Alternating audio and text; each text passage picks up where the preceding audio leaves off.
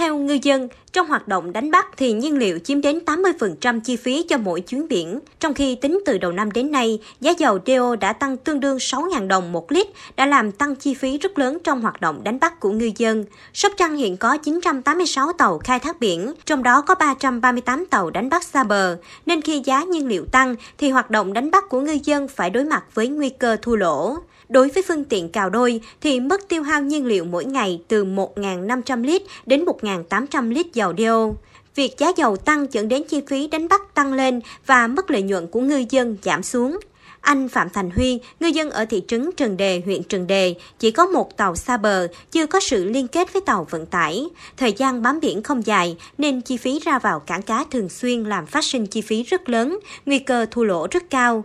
Không chỉ gia đình anh mà nhiều hộ đánh bắt riêng lẻ cũng rất lo lắng cho từng chuyến biển.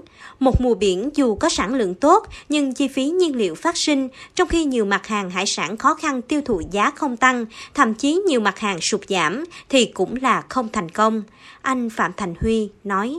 Là bà con ở Trần Đề, à, chủ yếu là sống bằng nghề đánh bắt, khai thác thủy sản thì cái nguồn lợi đánh bắt thu được à, đem vô bán với giá là rất là thấp. Cái thứ nhất, cái thứ hai nữa là cái do cái giá dầu. Hiện tại cái giá dầu hiện tại bây giờ tính đến thời điểm này là 18 ngàn ba trăm mấy gần 18 ngàn tư.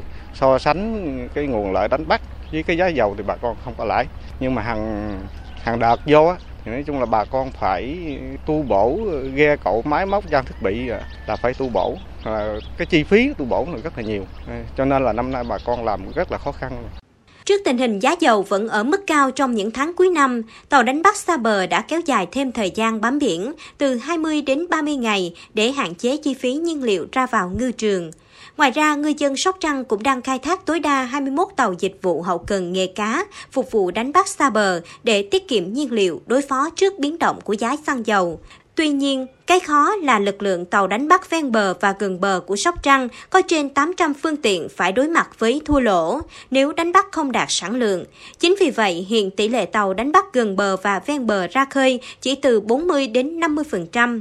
Anh Trần Minh Thành, ngư dân thị trấn Trần Đề, huyện Trần Đề, tỉnh Sóc Trăng cho biết. Cái mùa dịch này là nói chung là số bà con ta đi cũng ít lắm, với dầu nó lên nè rồi số bà con ta đi cũng cỡ bảy chục phần trăm thôi, chứ không được nhiều. Thì ờ, tại làm thì gắng làm để cho bạn ờ, địa phương đâu dân ờ, ở địa phương nào ta có cái thu nhập để người ta sống. Chứ cái dầu lên này làm thì nói chung khai thác là lời nó ít lắm, lời nhầm nhầm ghe, nhầm tàu là lỗ luôn, chứ không có lời.